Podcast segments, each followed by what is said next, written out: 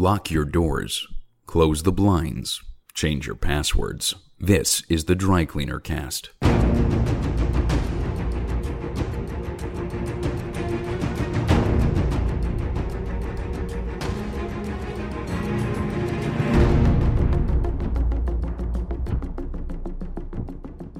Welcome to the Dry Cleaner Cast, a podcast that takes a new look at the war on terror, its legacy, and espionage in the twenty-first century. This podcast is written, edited, and presented by Chris Carr.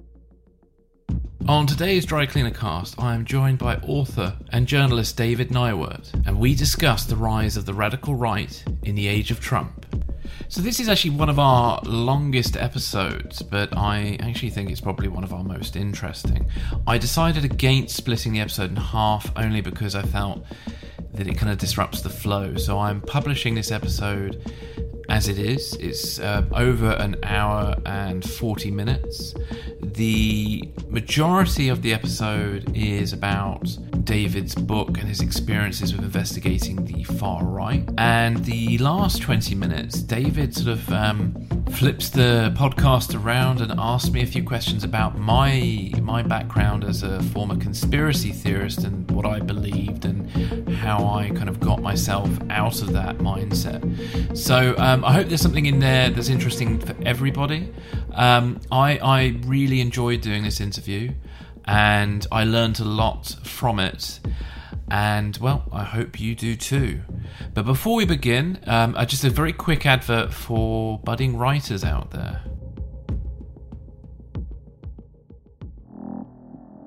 Are you a writer or producer working on a military drama like The Last Post or Our Girl? Or are you making an espionage series to rival Spooks? Well, Rossa McPhillips M B E is here to help. He is a former soldier in British military intelligence, and he is offering a one-day course to writers, directors and producers on the facts about the armed forces, its culture, traditions and how they operate overseas in conflict zones from his first-hand perspective. The course will open up a door to the closed world of the intelligence services, and course participants will get an opportunity to see what the role of an intelligence officer is really like as they take part in a realistic conflict simulation exercise where they must make quick decisions based on disparate intelligence data to prevent a hypothetical terrorist attack. For more information about this course, please email Rossa at rossa dot mcphillips at googlemail dot com. Rossa is spelled R O S S A dot McPhillips, which is M C P H I L L I P S. The venue is typically the Royal Holloway, University of London at eleven Bedford Square, London, W C one B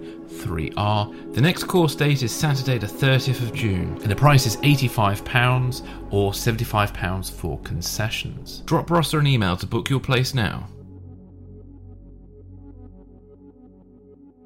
Opinions expressed by guests on this podcast do not necessarily represent those of the filmmakers and sponsors of the film, The Dry Cleaner. David, welcome to the Dry Cleaner Cast. Pleasure to be here, Chris. For the benefit of our listeners, uh, please can you just tell us a little bit about yourself? Well, um, I grew up in southern Idaho, uh, and uh, in the you know sixties and seventies, that was an area that was pretty much dominated by Um, John Birch Society, uh, which was, you know, at the time was one of the leading uh, sort of pr- promoters of conspiracism, uh, all aimed at, you know, supposedly communist uh, infiltration of America. It was a very McCarthyist organization. And, uh, yeah, and, and because of that, um, I sort of developed an immunity as a young boy to this stuff, because I, um, you know, I, I rejected it as, as, a, as a kid. I realized that it was bosh. And um, and so it was always sort of part of my psychological background. And certainly when I started working in newspapers as a young man, I, I, my first job was, I was eighteen. Uh, and working at newspapers in northern Idaho, I was the actually the editor of a little daily there in the panhandle uh, of Idaho. Uh, in seventy-eight, seventy-nine, um, where, and that was in a town called Sandpoint, which was about twenty miles north of a town called Hayden Lake, which is where we had very large, or had just actually at the time, newly arrived um, group that set up a compound there called the Aryan Nations. Um, and they were just flat out, straight up neo-Nazis, you know, swastika bearing, uh, cross burning sort of thing. Aryan gives it away. Yes, yes. and and um, we had made, and because I, I was a very young editor at the time, I was only twenty-one, um, the publisher and I sat down and decided where to, you know, we wanted to discuss how we were going to cover this stuff, right? And we thought, oh, you know, these guys just want a lot of attention, so we're just going to pretend they're not there. We're just go- not going to cover them, not going to give them the, the attention that they're seeking. And um, within a couple of years, you know, the whole region was just awash in all this this wave of hate crimes, because a lot of people moved to northern Idaho uh, to take part of this, um, in this, and a lot of them were criminals, quite frankly, including people who later, only four years later, in nineteen eighty-four, were part of the infamous neo-Nazi gang, The Order, uh, which um, I don't know if you remember them at all, but they um, they robbed something like twenty-four, twenty-five banks and armored cars, and assassinated a radio talk show host named Alan Berg oh, in yeah. Denver. And that was a really good film about that, Talk Radio, which yeah. I'm a big fan of that film. Yeah. Yes, they actually made two films about it. And another one, a Costa Gavras film called Betrayed, also uh, portrayed that assassination. Mm. You know, that was a very infamous case, but we're still feeling the effects of that case because, uh, you know, you, you may have heard of the fourteen words. Yes. The fourteen words, uh, which are the, is a, basically a slogan of white supremacists and neo-Nazis around the world.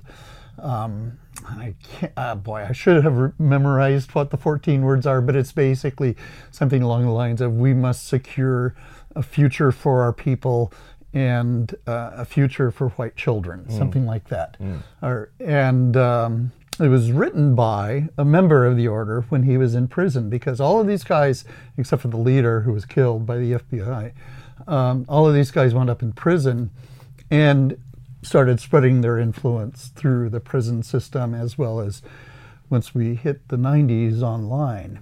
And he wrote these fourteen words, and it became sort of, it's the, it is the essence of how neo-Nazis think. So um, anyway, we we had that all along, and I was just a newspaper reporter for, you know, all of the, the and editor for the eighties and into the nineties. Um, I started freelancing in, in the early nineties, uh, along with my newspaper work, because I could see that um, I wasn't going to fit in well with the increasing corporatization of, of the journalism business. Um, and I was kind of looking for, you know, hoping that I could eventually break free of it, and I did. Um, but, um, you know, I uh, I went to work at M S N B C dot com back then, because uh, their web newsroom was in Seattle. And, um, uh, and but I was freelancing simultaneously. And Uh, Even before I went to M S N B C, I was freelancing uh, and did a lot of uh, early work on these. Uh, I was actually an environmental reporter, and uh, but I started writing about these uh, militias that were organizing in the Northwest, yeah. Pacific Northwest, as um, an anti-environmental backlash uh, story. And then Oklahoma City happened in nineteen ninety-five, and I was one of the only journalists who'd actually gone out in the woods and talked to these people. So I became a, quote, militia expert. Let me put air quotes around that. And, uh, you know, I'm, I'm, I'm not an expert, but I play one on T V sort of thing. But, it, yeah, over the years, I did actually develop expertise in it.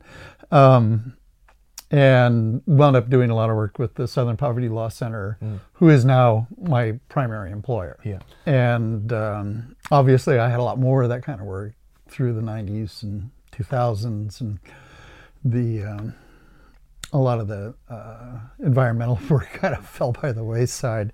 But um, yeah, and as you know, as the as time went on, I I published, so I published a book in ninety-nine that was a study of the militia movement, and then did a, wrote a book about hate crimes that was published in two thousand four, and um, published a couple of other books um, in two thousand nine and ten that basically warned, you know, essentially warned that we were going, we are going down a path that could lead us into, you know, real revival of proto-fascism in the United States. And of course, those books didn't sell particularly well. And in fact, they went out of print because the publisher went belly up. So uh, you have kind of a hard time finding those books now. Although I think the one uh, book, which is titled The Eliminationists, How Hate Talk Radicalized the American Right, is still available through Routledge. And um, so I, you know, I was, um, I kept these, none of these books sold very well. And, you know, it got to be a little bit depressing. Yeah, unfortunately it's considered a niche topic probably until now, but yeah. Back then it was a niche topic, I suppose. Yeah, and, and well, and, and people, honestly, and, you know, I actually understand this. People don't want to think about this stuff. They look away because it's such an ugly subject. It's the worst of human nature uh, be expressing itself out there in the world. And um, so, yeah, naturally we look away. But this is how it grows. This is how it festers. And it was certainly one of the things that I learned in seventy-eight and seventy-nine uh, when we decided not to cover the Aryan nations, that that's just a huge mistake. Um, you know, you can't, these people uh, fester in darkness, or, and these ideas and movements fester in darkness, because every one of these um, right-wing extremists sees himself or herself in a heroic light. They believe that they're saving mankind. And not only are they heroic, but they actually represent the real mainstream of whatever society they are mm. part of mm. in the States. It's, they believe they represent the real America. So, um, so you know, the silence is uh, interpreted uniformly as uh, tacit approval. And you know, and it's true not just of right-wing extremists, but also of hate crimes perpetrators. It was one of the things I sort of talked about in my book about hate crimes.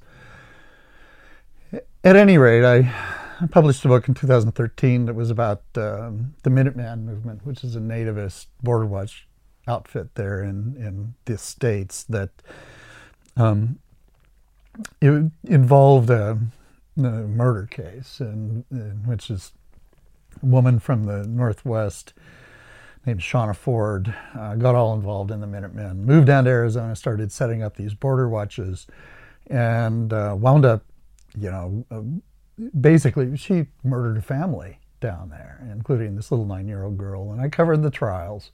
There are three trials involved. Um, two of the three people are on death row, and the third one is uh, now facing life in prison without parole. Um, and it was just a really ugly, horrible case. It was it was actually a very difficult trial yeah. to sit through because... Um, it's just to paint a picture. Am I right in remembering the daughter of the family was shot in the face by yes. these people? Yes, yeah. yes, she was. Uh, Unbelievable. So yeah, I got to, you know, you get to see the autopsy photos. That wasn't the, the traumatic part. The traumatic part was, you know, the mother survived. She actually drove them out of the house. Um, when they came back to retrieve the A K forty-seven they had left on the stove, and um, she had a gun and, and wounded, wounding one of them very slightly, but uh, created a lovely D N A trail for the detectives to find, and and uh, and uh, so they were all in in jail within two weeks. But uh, you know, she testified at all three of the trials. She was really a m- remarkable person. Undoubtedly the bravest person I ever met. Um, just a little petite woman, very, very pretty. And um, she was there for every day of every proceeding they had in all three of those trials. And hearing her testimony was just some of the most gut-wrenching stuff I've ever heard, you know. It was just... So I got done with that book and I was like, ah, I need to do something different. I was felt hollowed out. So uh, I wrote a book about killer whales because that's what I do to sort of spiritually yeah. recover from writing about this stuff yeah. as I go out, hang out in my kayak, I go to the wilderness, I go hiking, whatever. I like to be in nature as sort of a in, you know internal renewal thing. Sounds yeah. good. It actually works, and it's very easy to do in the Northwest. Um, and I had been writing about the killer whales since the nineties as well, just articles here and there, and knew all the scientists involved. And I, and I, nobody had a good book out about killer whales, so I thought, yeah, let's do one.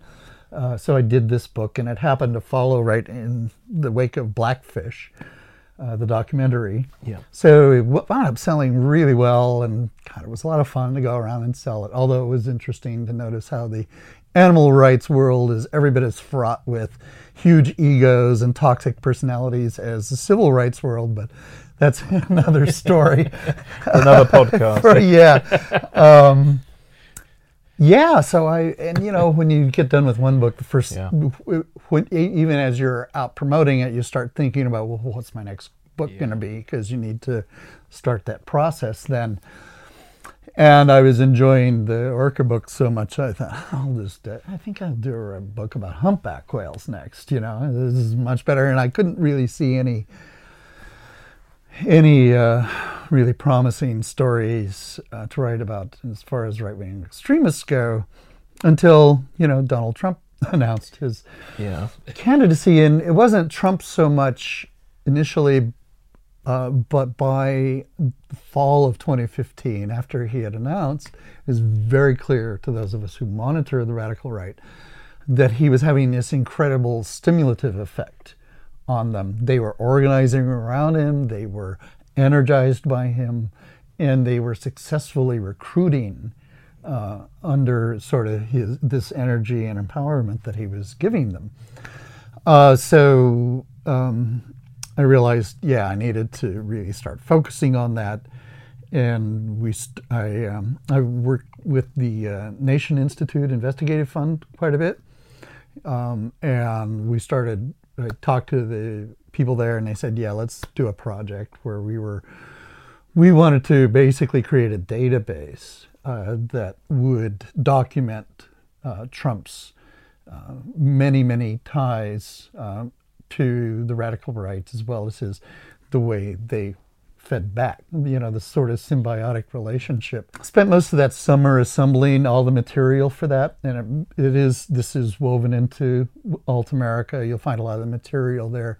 It's published in Mother Jones in October, um, but it kind of went unnoticed, unfortunately, because it came out only a couple of weeks after uh, Hillary's remark about the deplorables had happened. And one of the sort of fallouts of that was that the media conventional wisdom was that, well, we don't want to talk about that stuff, right? Yeah, we don't yeah. want to talk about that anymore. So uh, the story kind of got ignored at the time, but it's it's still obviously very much part of the story, and I, you know, um, or, or, or part of what's happening in the States. And you know, I think it, that was made clear to Americans after Charlottesville, as well as not just Charlottesville, the event, but the aftermath and Donald Trump's reaction to mm, it. Or lack of reaction.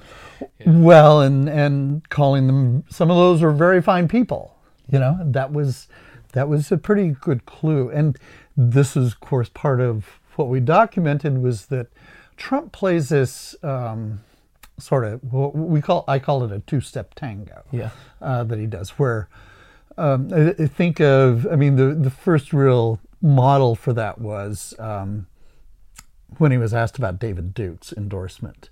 And he refused to um, denounce David Duke in this interview with Jake Tapper. And the next day or two, there was this huge uproar over that refusal. And then, um, so then, then he came out and did a sort of anodyne... Yeah. very perfunctory denunciation. Well, no, I want nothing to do with those. I despise David Duke.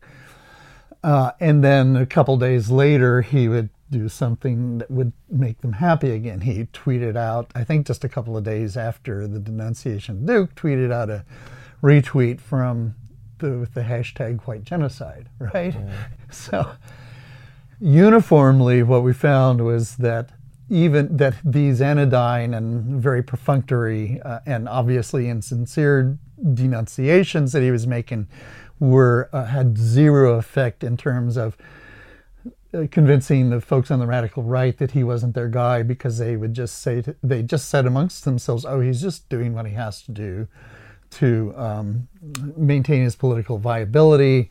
What matters is that he really is one of us." Mm. And he kept doing these sort of things all throughout the campaign, as well as then once he was elected, it was doing them as well.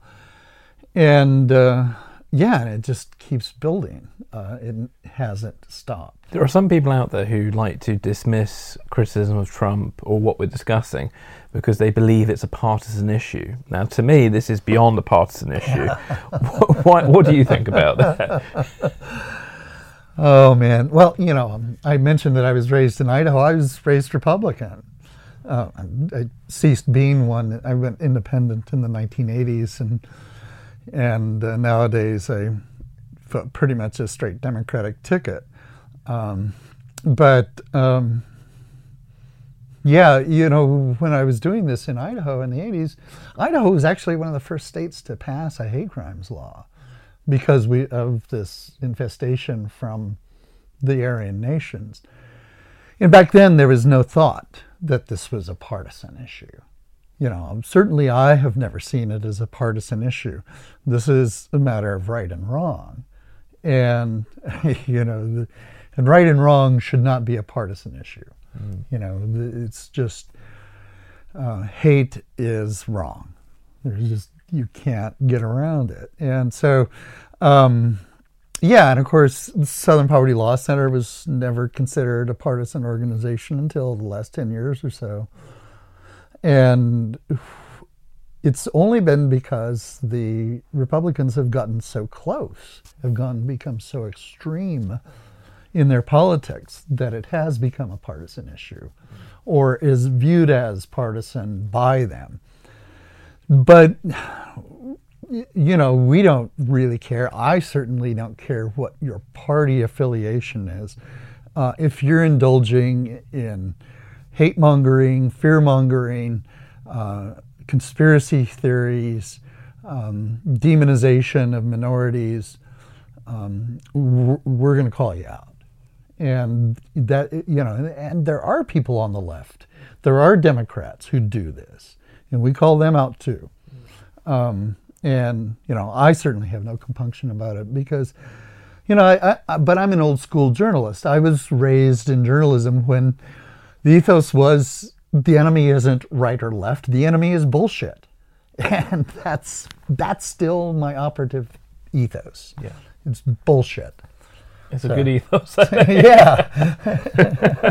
Well, Let's. You've now you've written a, a new book, um, which is called "Alt America: The Rise of the Radical Right in the Age of Trump," and I think it's a fantastic book. Can you tell us who and what Alt America is and yeah. what they believe? Yeah, it's. Um, I get asked that question a lot. it, it is a phrase I coined, um, and I did it because actually in the nineties I had first observed uh, that these militia folks, patriot folks. Uh, conspiracy theorists c- were creating this alternative universe for themselves in which all of the world's, you know, every news story could be explained through the prism of their conspiracism and their very paranoid view of the world, but it created a, not just an alternative universe, but a, a real epistemological bubble. Uh, in which they couldn't fully operate. And it's kept growing since the nineties. Um, you know, it had a, a, a period in the early two thousands after the events of nine eleven um, when it was very much not um, really adopted by conservatives, because the main object of the nine eleven truthers was George W. Bush, a, a Republican president. And, you know, and, and mainstream conservatives really kept a very big distance between themselves and the Alex Joneses of the world. Alex Jones, by the way, got his start in the nineteen nineties promoting militia-style conspiracy theories.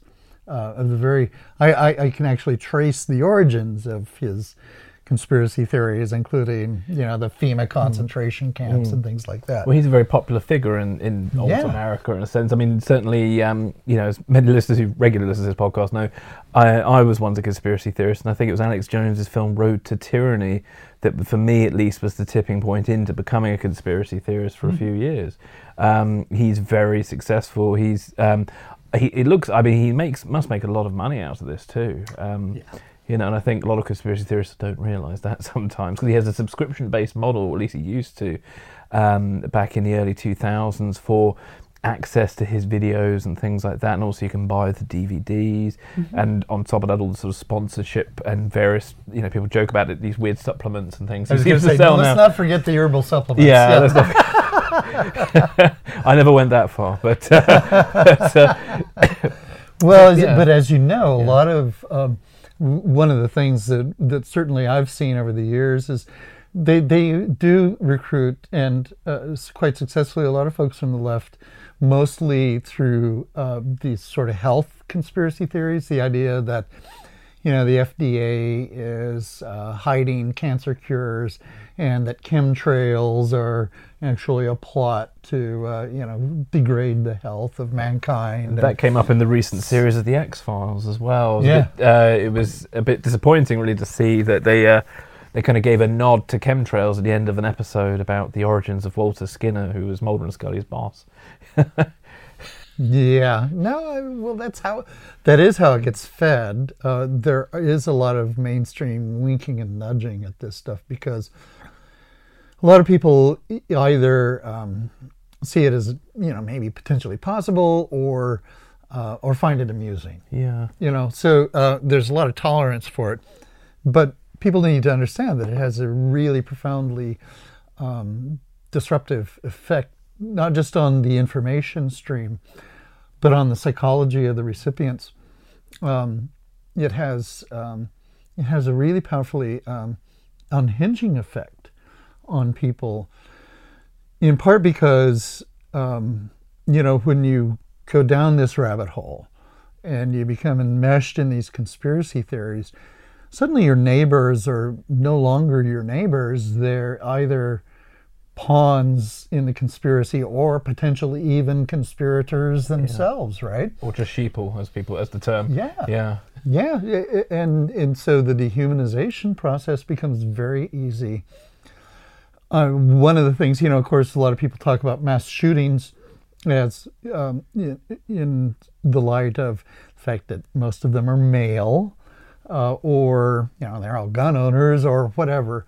But one of the things hardly anybody ever talks about is that they're also uniformly conspiracy theorists. Mm. And this is, be- and the dehumanization of others is really key to people's ability to unhinge them, or, you know, the unhinging of people enough to the point that they're willing to just kill other people. Mm. Um, because those aren't other people to them, they're just objects. Yeah. They're just uh, disposable objects. And old America, um, has its roots in populist thinking, um, and there's some parallels. I was reading a book, um, you list out sort of what old America believe, and then you list out what populist thinking is, and there's a lot of parallels. I don't know if you'll just tell us a little bit about, about this. Well, one of the, the real effects, I mean, the, the, the attraction of conspiracy theories and conspiracism in general is that it feels initially very empowering. You know, you, you've, especially to people who are disenfranchised, or feel that they aren't, you know, are frustrated by politics and feel they're not getting the whole story. People outside of the media who are become have somewhat justifiably become suspicious of the media, uh, and start looking for other means. And they, it, it tells them that, oh, you've got the secret information that only a few other people have, and you can and you can not you can protect your family, you can protect yourself, you can save yourself from whatever apocalypse is coming down the road. And um, so initially it feels very empowering. But the thing about the whole narrative of conspiracism is that it um, essentially is ultimately incredibly disempowering, because along the way it tells you it convinces you that you uh, that your democracy is a joke, that there's no point in communitarianism, that there is uh, no point in even bothering to vote or be engaged as a normal citizen in the democratic process, because these are all your because what the reality is in the alternative universe they occupy, that you're up against forces so entrenched and nefarious and and deep that you have that the individual person has no chance of surviving. So, you know, the end point for most conspiracy theories is, and we certainly see these folks in the Northwest, is people living out in the woods in a survivalist hut, right? Yeah, yeah. The guys with beards and their, um, you know, high-powered rifles. Right, right. Or, uh, you know, and they have a yeah. bomb shelter out there to boot. You know? and but but and I shouldn't laugh, because it's it's actually very serious, because, you know, these folks can be um, very dangerous. But the worst part is that it convinces them to disengage from their democracy. And that's what people need to think about, because they're, you know, it, it, think about who these conspiracies and who this conspiracism benefits.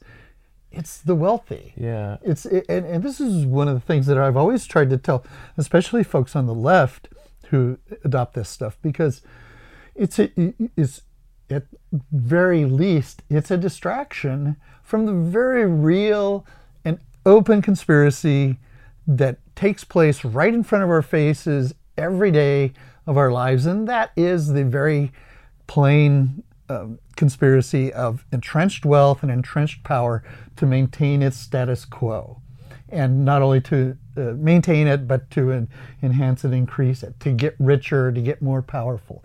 The rich and powerful are always working to m- not only maintain it, but to drive, you know, keep other people from obtaining it themselves. And so, you know, who benefits from undermining democracy? The rich and the powerful, the people who are already rich and powerful. That's who benefits, because democracy is their greatest stumbling block. That's what they actually hate the most. Uh, as much as they have contempt for ordinary people, it's really kind of embodied in their eagerness to promote this yeah. sort of conspiracism. And there's this, there's an origin in this anti-government sort of ideas that inform um, this thinking. And um, I mean, I, I don't know, it didn't exactly start in the nineties, but the nineteen nineties, the year of Bill Clinton, was quite a significant part. That was when these militias and the Patriot movement were really sort of really yeah. becoming quite big, weren't they? Well, yeah, and some of this had to do with the the way um, the way that Republicans responded to the Clinton presidency, because he, he outfoxed them. Uh, he was incredibly frustrating to conservatives because a they kind of, by you know the mid nineties, they had kind of come to see the presidency as theirs for very long term. And uh, just naturally so. And then suddenly this guy comes along and he he actually used their own issues against them or, or to defeat them. And and um, and ra- so rather than t- attempt to defeat him through normal political means, they just sought to delegitimize him, right? Mm. And they would use any means that they could, including, you know, right-wing media and Fox News, to constantly spread both true stories about him as well as false ones, including the conspiracy theories. And one of the keys to that was, you know, his um, passage of gun control laws and the assault weapons ban in nineteen ninety-four. That's what really set a lot of these um, mm. militia types off. And this was after Ruby Ridge and Waco, am yes. I right? Yeah, because that obviously those events, certainly for um, the Oklahoma bombing, um, is it Timothy McVeigh? Yeah. Um, were very inspirational. So the gun yeah. control side of it must have really sort of been freaking them out at that point. They thought they were coming, the government was coming for them. Yeah, well, certainly Timothy McVeigh did, as did, you know, Eric Rudolph, the Atlanta bomber, um, who were really our two most notorious domestic terrorists in the, of the nineties. Though there were, we actually had a, a pretty good spate of domestic terrorism then, but um, and a lot of other cases as well, but those are the most notorious. Uh, obviously McVeigh, because he killed one hundred sixty-eight people. Um, But yeah, they were, you know, McVeigh, you know, before Oklahoma City, drove around the countryside or the country um, selling copies of the Turner Diaries, which was a neo-Nazi text uh, that basically was a blueprint for race war that had been published, was part of the Aryan Nations thing that I was dealing with in the early eighties. He would go around to these gun shows and sell guns out of the back of his car, as well as copies of the Turner Diaries, right? And he was very much caught up in that radicalism. And yeah, it was paranoia, fear, and the hatred of the government. And these gun shows, you can actually, am I am I right in thinking you can actually um, buy assault weapons without any sort of checks of any sort, can't you? I think that's why they're popular, is that right? Well, yes, although not, they don't actually allow dealers to sell at the shows, but what, uh, I used to go to these things all the time in Idaho and Montana and Washington, and a lot of the business takes place out in the parking lot. You know, guys will bring their guns and, oh, I got one for you out in my sh- car, and and we'll sell them that way. That was what yeah. McVeigh was doing. Yeah, uh, and he was actually selling stolen weapons because he, he raided a place. Anyway. Yeah. Then after the nineties, obviously the early two thousands, we've sort of touched upon this already, but this is where September the eleventh kind of comes in, and these ideas are starting to be adopted. Um, you know, the, the sort of people like Alex Jones are coming onto the mm-hmm. scene and gaining popularity, aren't they, in mm-hmm. the two thousands? Mm-hmm. Yeah, and like I said, the, the mainstream folks really resist, or mainstream conservatives resisted it initially, but what was also happening during that era was um, mainstream conservatives were also becoming increasingly authoritarian, uh, and particularly, um, you know, in terms of the conduct of the Iraq War, people who critici- dared to criticize the Bush administration were dismissed as traitors and accused of, you know, hating America. Why do you hate America? That was a very common phrase then. And, and, and you know, really um, ugly reactions to people who um, simply questioned the war. Like the Freedom Fries, um, yeah. Dixie Chicks, I yeah. think. Yeah, they were. Dixie Chicks. Were they the Pussy Riots of their time, I suppose? They were. They were. And yeah, no, I love the Dixie Chicks, by the way.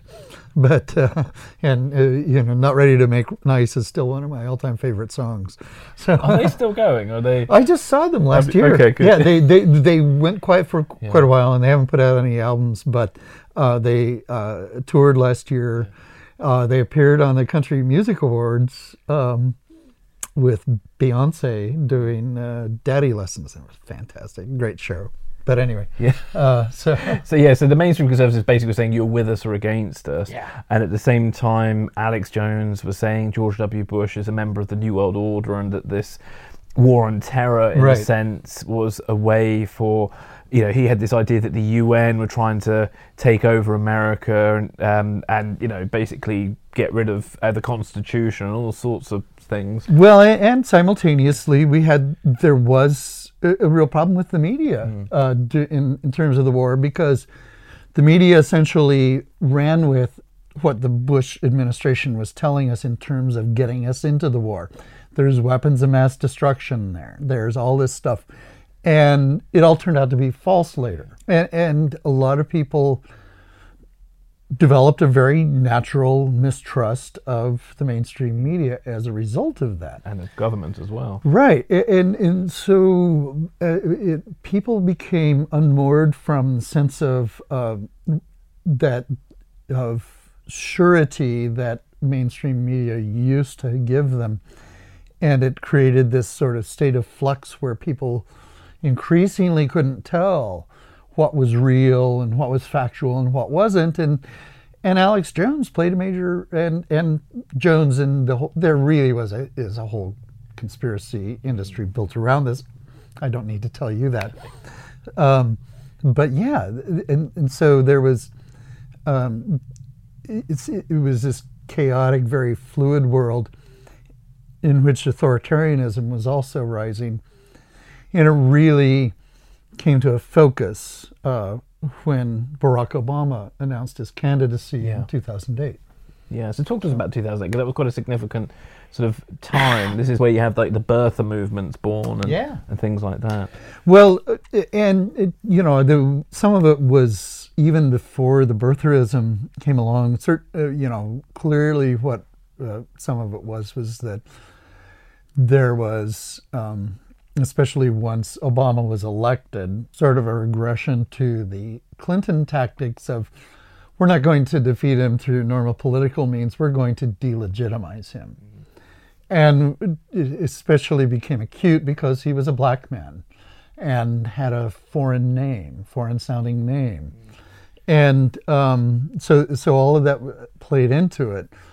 But actually we saw it starting to um, real gather at the, or I should say, you know, Southern Poverty Law Center and those of us who monitor this stuff started seeing it starting to gather in, even in two thousand seven.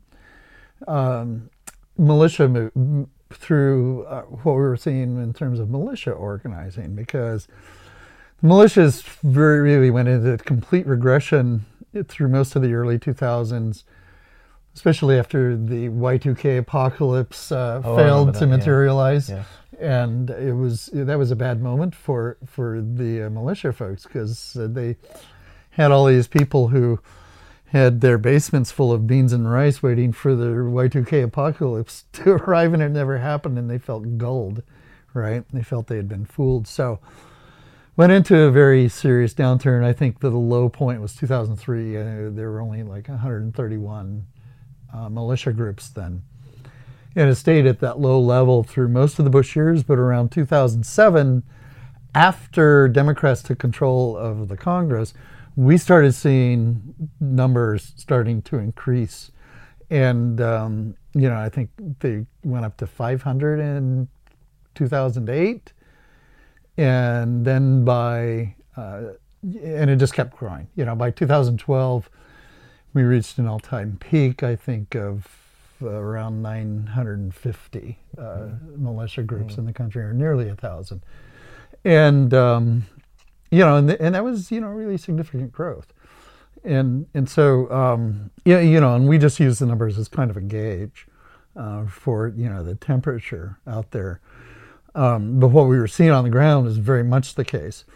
And yeah, it wasn't just the birtherism, it was actually the Tea Party movement that was really key to this. Um, because the Tea Party movement, of course, was financed by all by rich people, as but who pretended that it was grassroots, right? And they had, am I right? I think they had sort of um, sort of libertarian mindset of small government uh, and and sort of so on. And or am I wrong with that? Well, that was what they told the media. Yeah, you know, but mm. if you actually went to the meetings, that wasn't necessarily what was going on. So um, yeah, very. I co- started covering. I actually the. Uh, very first Tea Party rally was in Seattle by this was set up by this woman named Carrie Callender, and she had um, this rally in yeah uh, late two thousand eight, I think, or early two thousand nine. And I w- went to that and started going to these things, and yeah, it was primarily libertarian, but I was also seeing signs uh, of conspiracism all around this, and especially the where's the birth certificate stuff mm. showing up, as well as um, the belief that um, you know Obama was going to be was basically going to impose a totalitarian regime on them, right? Which never materialized. Yeah, yeah, yeah, yeah. Certainly, they're not aware of Sharia law passing in America, or FEMA camps finally being filled up, and or gun control, or gun control. You know, yeah, yeah that was um, the big yeah, one. Yeah. That was one of the big ones. Is that they were sure that he was going to start coming and grabbing their guns, and of course, he didn't even make a.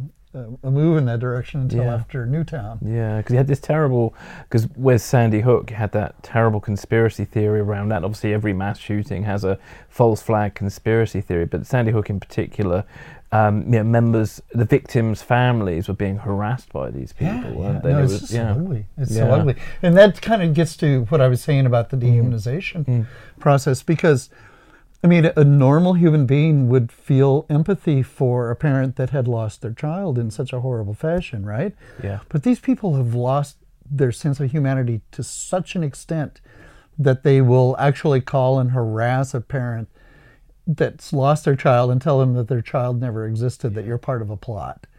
You know, I, I, it still boggles my mind to even think about that. How how can you go down that far? But it's it's what happens. And so, yeah, I remember going to a Tea Party gathering in Montana, in western Montana, the little town of Hamilton, in early two thousand ten.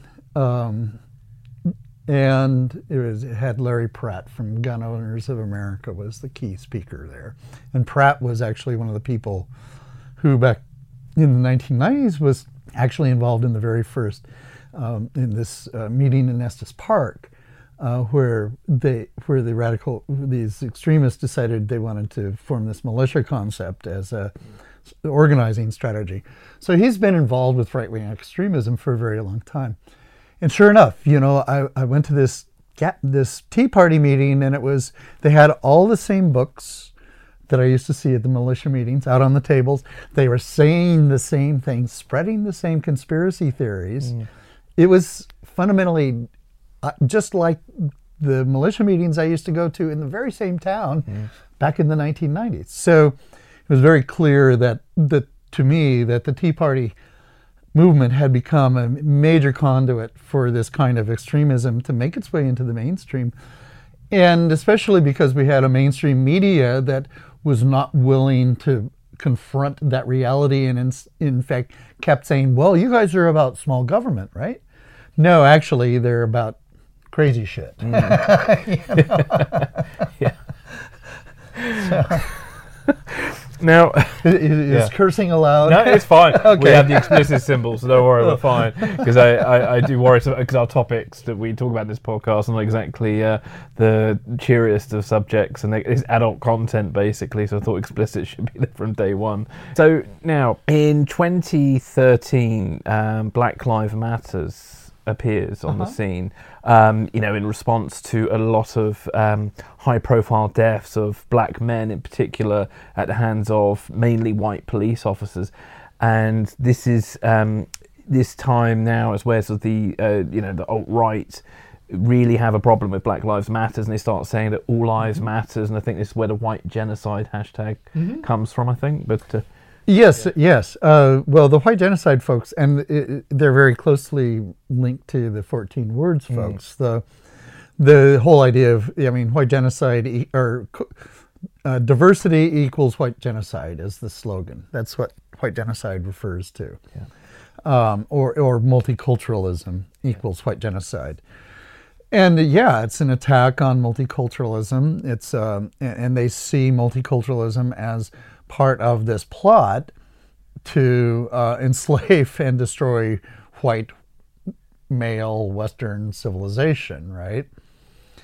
Well, this was a conspiracy. This was actually a theory that was concocted by um, white nationalists in the late nineties and early two thousands. They called it cultural Marxism. Oh, yes. I've heard that phrase a few times, yeah. Yeah, well, you'll, yeah. E- you'll even hear a guy like Jordan Peterson, yeah. who's now considered a mainstream right-wing guy, yeah. uh, refer to cultural Marxism as though it were a real thing. Uh, it, it's basically this theory that um, that multiculturalism is the product of a cabal of uh, scholarly Jews of the Frankfurt School, they called it, who wanted to basically destroy, uh, you know, white male civilization, and it, through nefarious means, the typical conspiratorial means, uh, would impose these views on impose these views on the rest of society, and called it multiculturalism. Well, I, if you know anything about multiculturalism, it had nothing to do with these guys whatsoever.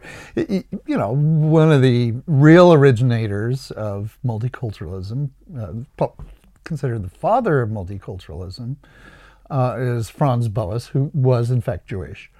Um, he was, but he was also the father of modern anthropology, and it was really through anthropology that multiculturalism arose, you know, it was, it was, and let's face it, the the real sort of de- decisive event in uh, what made multiculturalism viable and the dominant worldview was the Holocaust. The world reeled when we realized what white supremacy yeah. could wreak. Yeah. Uh, when we saw the results in these piles of bodies. Um, and so, you know, at, at basically after World War Two, multiculturalism became the dominant worldview for very good reasons. And it's one of the things that, that still kills me about conservatives is they'll attack multiculturalism sort of generically without giving us an alternative. Yeah. Right? Yeah. It's a because, dirty word to them. I've, I've you know, yeah. heard that. You know, people sort of, we've discussed it, multiculturalism, you know. But it, but here's here's the point to those folks. You only have two choices. You have multiculturalism or you have ethnic nationalism. Those are the only really kind of two worldviews available to us. Maybe somebody could come up with a third system, but that's what you got. Mm. You know, and, you know, ethnic nationalism in our society, in our context, obviously is white supremacy, white nationalism. And so that's your choice. You either go with multiculturalism or you go with white nationalism. You know, which which one are you gonna, which side are you going to be on? Yeah. Which yeah. which one are you going to choose? Yeah, well, I want so, multiculturalism personally. Yeah, yeah. Especially yeah. if you believe in democracy yeah. and you believe in a democratic society. Um, yeah, no, it, it, multiculturalism is the only answer. And, and Boas, you know, wrote a book explicitly about yeah. that, about uh, democracy and race, yeah. and how multiculturalism was the only form of uh, approach to the world that was actually compatible with democracy. Like what we're doing? Support the show by becoming a Dry Cleaner Cast Patreon subscriber today. Go to patreon.com slash drycleanercast. That's patreon.com slash drycleanercast. From Black Lives Matters, we're now moving into twenty fifteen and the president, the beginnings of the presidential race, and you've got Hillary Clinton and Bernie Sanders are campaigning for the Democratic nomination, and Donald Trump, sorry, Donald Trump, Donald Trump. It's a good Freudian slip. Yeah. Sorry, Donald. So Donald Trump's announced that he will run for president, and unfortunately, we all know the answer of what happens there. And he wins the presidency by um, eighty thousand votes in three key swing states. Mm-hmm. So um, can you just talk about us, talk to us about that period and the significance of Donald Trump's campaign? You touched upon it earlier, mm-hmm. but um, I think you know this is, is a very important moment where the alt, uh, the sort of alt-right ideas finally come into the mainstream, isn't it? And these conspiracy theories. And yeah, well, that was one of the things that certainly we saw. And, you know, the alt-right had uh, gotten its start, um, pre, you know, in about twenty twelve, twenty thirteen, around the whole Gamergate controversy, which was a video gaming controversy that actually became a major recruitment mode for white nationalists, right? And that was how uh, the alt-right started gaining momentum. And they were actually starting to fall apart in two thousand fifteen until Donald Trump came along. And he became the banner under which they could all unite. And this is one thing that's important to understand about the radical right. First of all, they're the most god-awfully unpleasant people in the world. They're paranoid, contentious, um, nastily suspicious of everybody, including their fellows, and they have huge egos. So um, they're constantly at war with each other, constantly bickering, constantly accusing the other of being a traitor, and so on and so forth. So typically, right-wing extremism has a lot of difficulty being cohesive. Conspiracy theorists are exactly the same, you know, people yeah. arguing over different theories, and if you believe one theory, you know, the accusation of being a shill or whatever, you know, it, yeah, it, yeah. It, I remember these forums, I remember when, with the nine eleven movement, the known pla- no planes theory started to gain popularity, and personally I always thought that was absurd, and the arguments people had over that thing was just unbelievable. Yeah, well, and it is very much yeah. part of that same world, because, you know, the the the, the underlying Um, fuel, the underlying uh, sort of phenomenon in all this is authoritarianism. Um, and authoritarianism involves, you know, right-wing, uh, these ver- the very distinct personality types.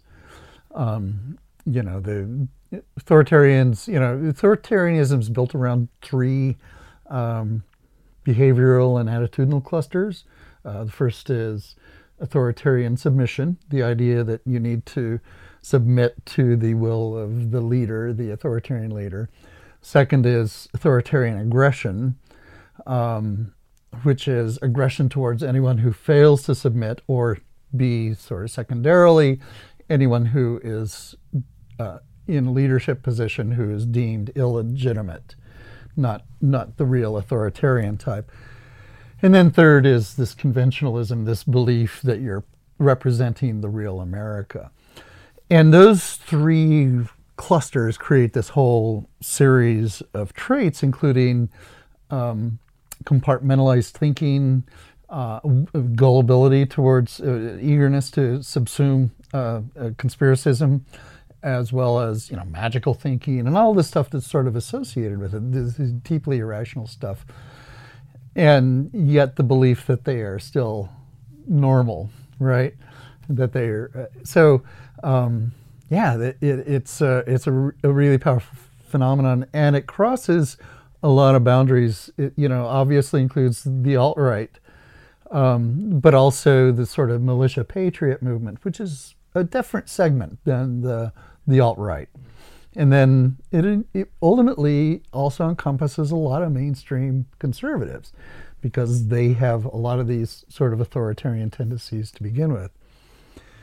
So um, they became, yeah, and under Trump, who clearly is a classic sort of authoritarian leader, and leaders are very just different personality types, and we can get into that, but he is very clearly setting himself up as an authoritarian leader type, you know, someone whose instincts are what matter. Was it well, his right? whole entire show, The Apprentice, his book, is it The Art of the Deal or something? It's all about mm-hmm. this sort of, he just goes by gut instinct and, mm-hmm. you know, and um, does away with bureaucracy, I suppose, which I suppose is popular with these sort of uh, populist ideas. Things they're always on about yeah. bureaucracy and people thinking too much. They don't like nuanced people. They want people who just Uh, decisive and do something. Yeah, yeah, that's exactly right. It, it, the personality types of um, authoritarian leaders are very different from, not very different, but in, different in very important ways from right-wing authoritarians. For one thing,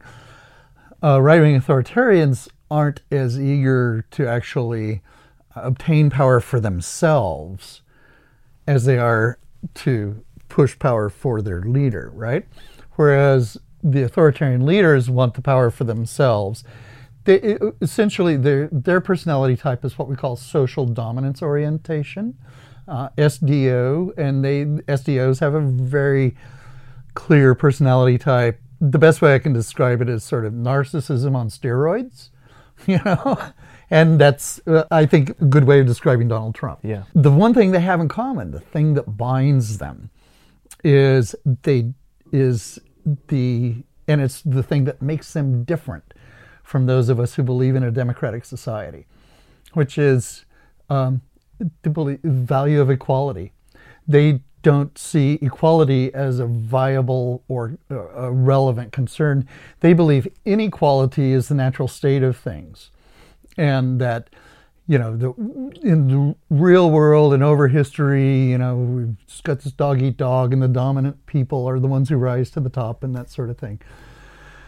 Whereas, you know, those of us who believe in equality, um, of especially equality of opportunity, equality under the law, um, obviously resort primarily to democratic means mm. to obtain that sort of effect. And we under, you know, we understand that equality does isn't necessarily a natural thing. It's yep. just it's something. It's it's an outgrowth of actually the worst part of human behavior and human nature, in the same way that slavery was, mm.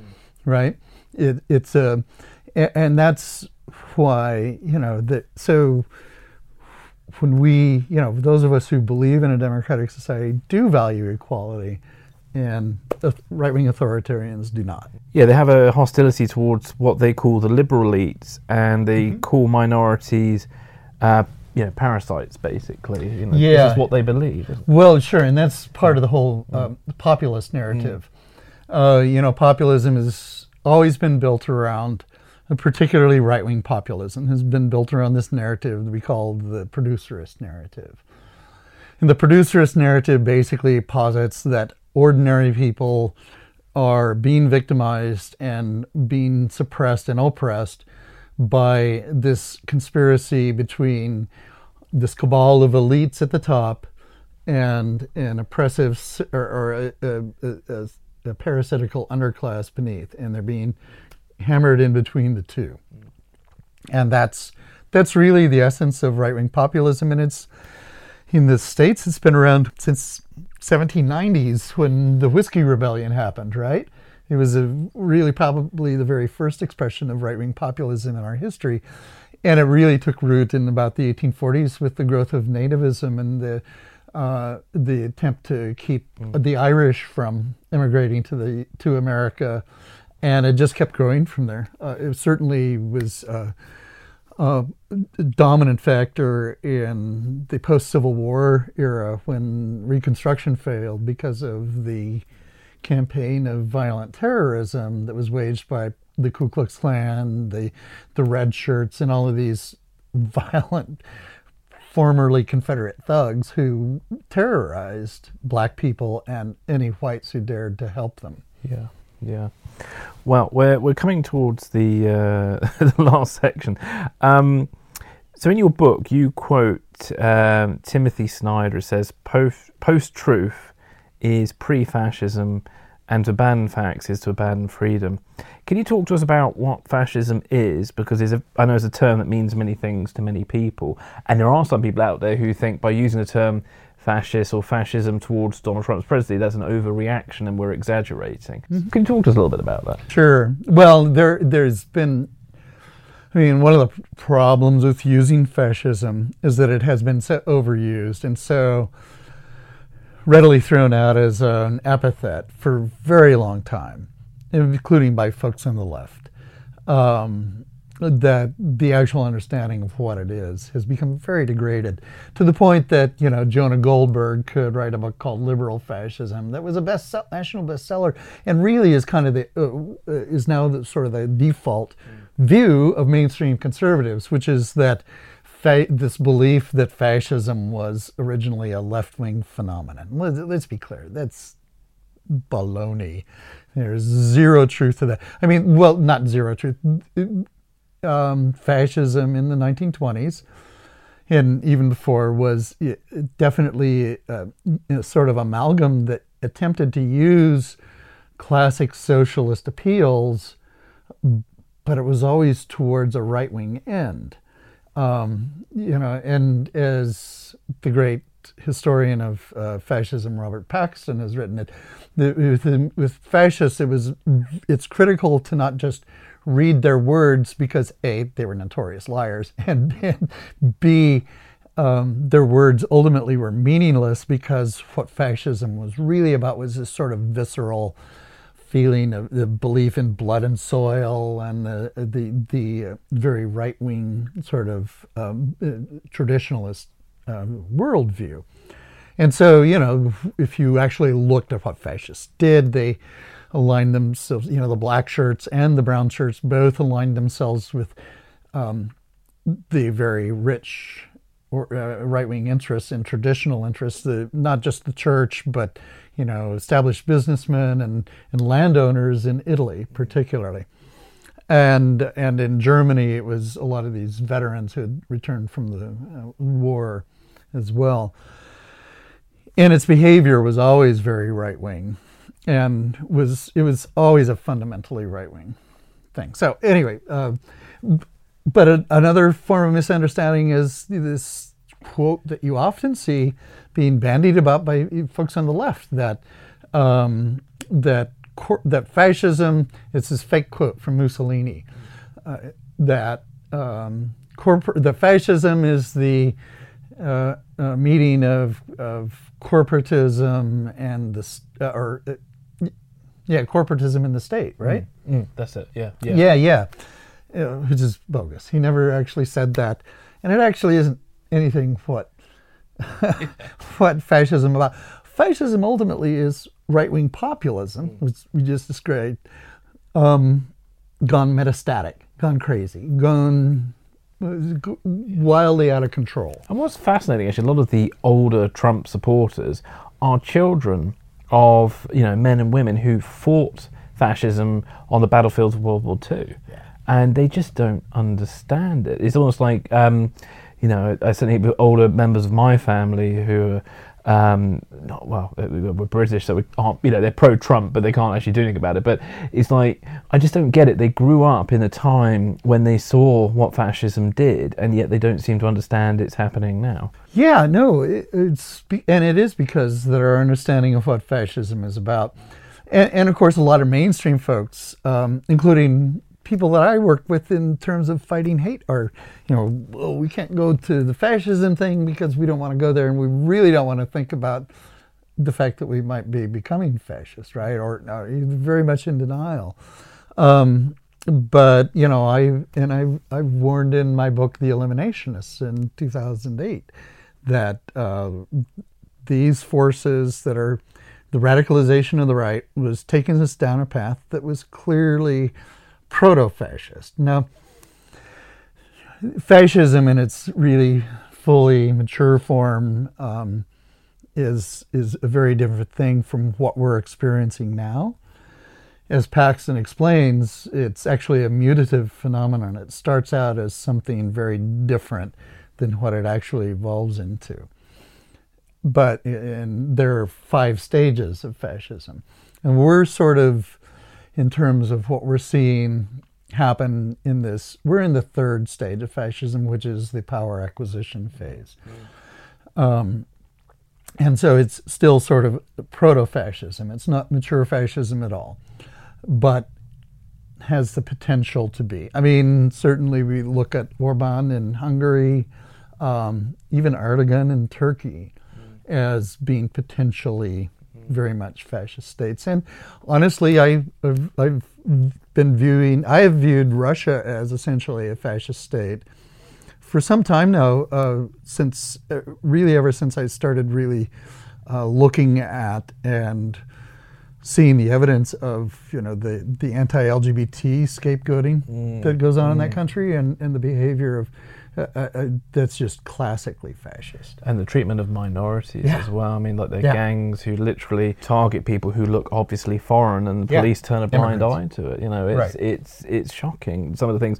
And again, like with Russia, people are feeling Russia fatigue a little bit, and there are certain sections of the left who never really believed in the Russia thing, and they've turned a blind eye to it. And there are people on the right who were once anti-communist who are now um, think Russia's the best thing that ever happened. And, it's, and, and uh, there's a later podcast I'm planning to do about the the financing of the far right, certainly in Europe, with and there's Russian ties to it, and oh, uh, yeah. and uh, and you know, and as we you know, with the controversy over the American election, you know, certainly a lot of great journalism has been done on the possibility that the Trump campaign colluded with Russia, and they certainly benefited from Russian active measures that were trying to sow seeds of doubt.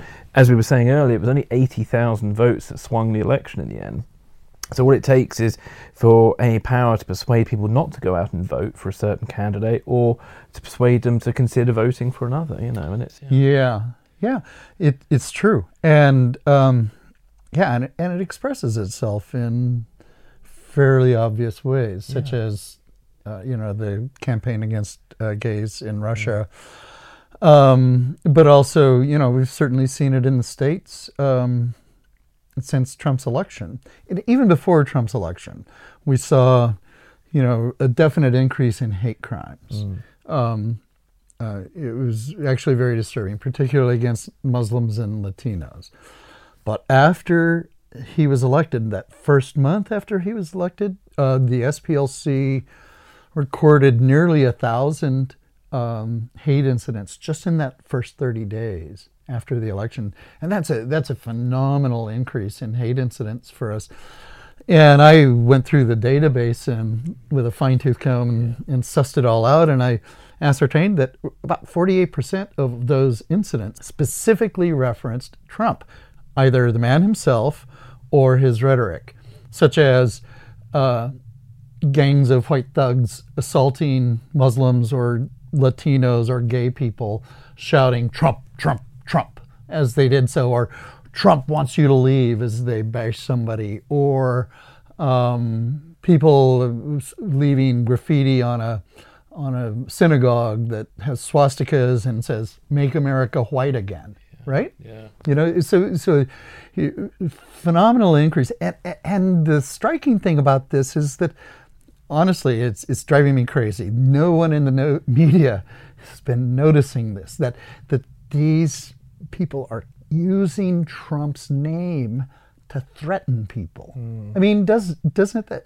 if you were a normative politician of any kind, wouldn't it appall you that people are yeah. are are attacking other people yeah. and using your name? Yeah, yeah. I mean, we had it would. with Brexit too. You know, yeah. people. The you know the day after the Brexit vote had been decided, um, you know, the Polish community, for some reason, the Polish community were targeted. Um, in London, and you know, people getting notices just saying, you know, it's, you know, Brexit's happened, you've got to go, and stuff like that. You know, and in yeah. terms of the U K, I mean, we, we owe the Polish a lot. There were Polish um, fighter pilots in, in the Battle of Britain. You know, yeah. and, and you know, our freedoms are very much thanks to the Polish, you know, and their actions. So it's uh, I just don't get it. It's it's bizarre. Yeah, I, I, I mean, it is. It, it's very difficult to figure out how to respond and how to react. Um, people do ask me, you know, well, what can we do about it? And I just say, well, that was my next question. yeah, what can it's, we do? What can we do? Yeah. It's um, first of all, we need to not be um, discouraged or intimidated by them, because we heavily outnumber them. There's a lot more of us than there are of them. Uh, at least in our democratic society, certainly in Europe and in and in the States. Uh, secondly, we need to, um, I mean, basically, this is a profoundly anti-democratic movement. It's in a, it's openly an assault on our democratic society, and the only answer to it is more democracy. We need to revive democracy. We need to recognize that democracy has been assault under assault both from you know, corporate money, you know, the, the wealthy of the world who want to undermine democracy through various means, ranging from Fox News to um, conspiracy theorists, as well as it's under assault from these open fascists, in some cases, that we have in the radical right, as well as the sort of sort of crypto-fascists who call themselves the alt-right, right? Yeah. And, and it's an attack on democracy. The only answer to it, and the only th- thing they understand, is just raw political power. And we can demonstrate that by getting people out to the polls. You know, I, I think a lot of Americans, I, you know, I don't live in Europe, so I don't know what the conditions on the ground are here. But uh, certainly in in the States, it's been become very common for people to become complacent mm-hmm. about their democracy. They don't about politics. Oh yeah, they they, they see common, politics yeah. as you know it's a game that they play on the media, and, and it doesn't affect my real life, right? Brexit was the biggest wake up call. I mean, I so many people I spoke to um, prior to Brexit who were like, oh, it's not going to happen. You know, and I, and I yeah. remember making a point on Facebook every day about a month before of saying, right, it's T-minus so many days till Brexit will happen, in the hope it might inspire some people to actually yeah. take this seriously. And unfortunately, I was proven correct in the end that it was going to happen. I mean, it out of my, my I, I, I the sense I have a left-wing bubble to an extent because I'm in the media and most, and you know, I'm left-wing myself, not far left, but centre-left.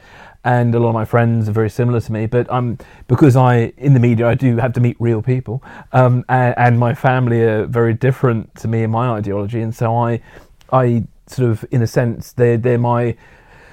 That was the word, not Petri did my test in, in what other people are thinking, and, and Brexit was very popular. Um, you know, in the home counties where I'm from, everybody was so pro-Brexit, it was unbelievable. E- you know, even certain minorities, you would think, hang on a minute, that's ridiculous. Why are you pro-Brexit?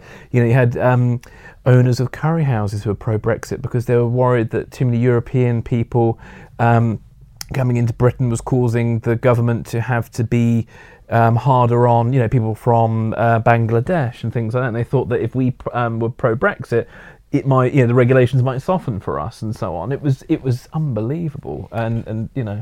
Well, certainly it's been my experience that, you know, authoritarianism crosses all kinds of boundaries, including racial and ethnic ones. Mm-hmm. Um, I have seen any number of, yeah, people of color out at these alt-right rallies that I've been covering. Yeah. Uh, and yeah, no, they, it's so it's, but they are all, all have authoritarian personalities. They all, um, they all want, you know, a lot of it's pretty understandable because, um, because it's very much a human thing to want security for your family and to um, to be fearful in situations where the media is ginning up a lot of fear, right? Mm.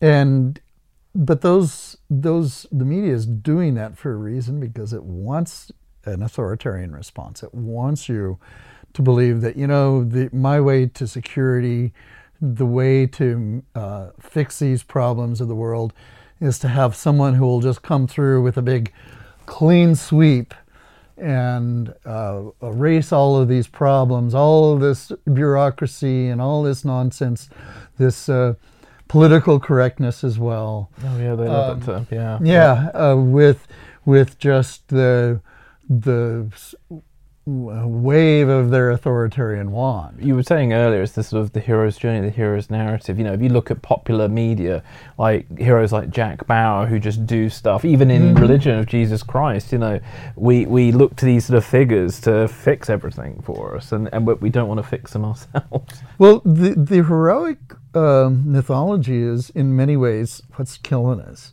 And look, I, I love Marvel movies as much as anybody. You know, the superhero stuff is our is our most popular form of entertainment right yeah. now. So the the heroic myth is really deeply embedded in us and in our culture. But people need to, and the, it's it's also really key to right wing extremism. And I've been studying that aspect of it for a long time, because every right wing extremist I ever dealt with saw himself as heroic. They're saving society. You know, Shauna Ford, this woman who yeah. murdered his family down in yeah, yeah. in Arizona, saw herself as saving America from illegal immigrants. And yeah. this justified her doing anything, including murdering a nine-year-old girl, right? And so, um, but but the, the key to, and, and there's a real important sort of um, dynamic there that's at work, because the heroic myth, if you see want to see yourself as a hero, the first thing you have to do, uh, heroes always have to have an enemy, mm. you know, right? So the first thing you do is create the enemy. Yeah. You name the enemy. You identify who that enemy is. In a lot of cases, they're just kind of creating, like the John Birch Society creating communists out of thin air in the sixties. They're just creating these enemies from nowhere. Um, the enemy for, so so you see it applied, say, to Muslims, um, because of course there there are actual enemies. There are people out there who are terrorists, right? Suddenly they're all mm-hmm. they're all potentially yeah. that enemy. So it's not just the, the radical Islamists who are the enemy. It's all Muslims who are the enemy, yeah. right? And that is how. That is how the heroic dynamic is killing us, because we no longer see ourselves as um, just human beings trying to muddle our way through the world, which is really what we all are. Yeah. Rather, we're we're going to save the world, or we're going to set you know fix all these things and set things right. And honestly, the left does that too. I mean, I deal with the people who want to save the world from global warming, um, want to save the whales, want to... Uh, Punching we, a Nazi has become yeah, popular. Yeah, yeah. The, or right. Yeah. Or, um, right. The the far left, you know, definitely puts themselves into a heroic mode, mm. right? That's what a lot of these uh, black bloc folks yeah. that I've dealt with at these alt-right rallies... Um, and who have actually assaulted me much more than the alt-righters ever have. I've been assaulted numerous times by these wow. by these black bloc folks, because I carry a camera yeah. at these rallies. And so I, I'm not a fan. but but I, you know, in some ways I'm actually glad there's somebody out there opposing mm. these guys. I just wish that they were disciplined and yeah. were communitarian and, and respected democratic society. But they don't, anarchists don't believe in democracy any more than no. fascists do. And in a way, it's an opportunity for anarchism to rise as well. This is the right. frustrating thing about um, anarch- um, the far left, is because equally this is an opportune time for them and their agendas too. So it's yeah. like, good grief. yeah. So, yeah. you know, yeah, it's it's all fraught. As James Aho, the guy who wrote this book back in nineteen ninety-two that talked about this heroic dynamic, yeah. uh, explained then, and I really think he was totally on the money. Um, the book is called This Thing of Darkness, uh, Sociology of the Enemy. And it was a study of right-wing extremism. But he, and he does point out that the left is very much fond of seeing itself as heroic as well. And he says that, that our only way out of this is to renounce our heroism, to start, stop seeing ourselves as heroes and start seeing ourselves as just human beings. We're simply human beings. And let's, and you know how we fight this is we link arms like human beings and respect each other as human beings. And, you know, form communities and, and stand up to it, because that's what actually works. So that's how we deal with this. Excellent. Well, David, just before we wrap up, there are any final thoughts that you have that we haven't touched upon that are important to you? No. Um, the only thing that um, that I that I kind of realized I uh, glossed or skipped over, because you were asking about um, you talked about Black Lives Matter, okay, and and the and how it fed into the events of two thousand fifteen and sixteen. I think the The real apotheosis of that was Dylan Roof, the young man who walked into the church in Charleston in uh, the day after Donald Trump announced his candidacy and shot nine people to death. He was, in many ways, what we now think of as the prototype of the alt-right terrorist, or the alt-right killer. Um, And in many ways, he really kind of represents the the end point for where the alt-right takes you. Uh, because he was only radicalized, he was radicalized online. He did not belong to any organizations. He wasn't a member of the Klan or any of these groups, but he did go on to Daily Stormer and Stormfront and Council of Conservative Citizens, and not only re, re, read the stuff, but he uh, would participate in the forums and, and that sort of thing. And he got really radicalized by, you know, the, the killing of Trayvon Martin situation. He believed that George Zimmerman was being railroaded. And this is where he started um, picking up this idea that uh, black people, th- that black people were uh, inordinately criminal and inordinately Uh, attacking and assaulting white people. Well, and he got this idea from these fake black crime statistics that had been cooked up actually in the early two thousands by a well-known white nationalist named Jared Taylor, who created this book called The Color of Crime, and it had all these fake numbers in it, just drawn from nowhere, that yes. tried to demonstrate that black people were killing white people in large numbers. Um, simply not true, right? But it was so pervasive that, you know, and, and it infected his worldview so much that he felt it was important to go out and kill. Um, similarly, one of the other heroes of the alt-right was this young man named uh, Elliot Rodger, who in, I think, two thousand fourteen went on a killing rampage in Isla Vista, California. I believe you, everyone's seen his video, because he oh, yeah. he's the young man who... Here he's a good-looking young guy. Was he the Hunger Games killer is what they dubbed him, because his dad was the first assistant director on the film. That remember yes. him now, yeah. Yeah, well-to-do, came from a very well-to-do family, uh, good-looking young guy, and um, decided to uh, go out and murder women because he couldn't get a date. And one, he's actually a hero to a subset of the alt-right that calls themselves the incels, which is short for involuntary celibates. I haven't heard of that one, but oh yeah, yeah, well, well, well, yeah. They must be a fun crowd. Well, this is all yeah. this is all part of yeah. you know the origins, as yeah. I mentioned, of yeah. of much of the alt-right organizing was in Gamergate, yeah. which was a profoundly misogynist thing that attacked feminists. And this right? is where Milo Yiannopoulos became very famous in the U K. Indeed, yeah. indeed. And um, yeah, and so the, the, the misogyny, the underlying misogyny, and that is one of the really uh, sort of distinct traits of the alt-right as a proto-fascist um, uh, phenomenon, is that that um, unlike, you know, say the Klan or, or um, previous sort of pseudo or proto-fascist phenomena that we've seen, Uh, that aren't quite as overtly misogynist, you know, they're more traditionalist, misogynist in that way, but you know, standing up for classic white patriarchy. But these guys are actually hate women, and especially hate feminists. Yeah. And yeah, um, it, it it's in actually a, a very twisted sort of uh, white male privilege mm. thing. And so these are these are elements that, that all play into it.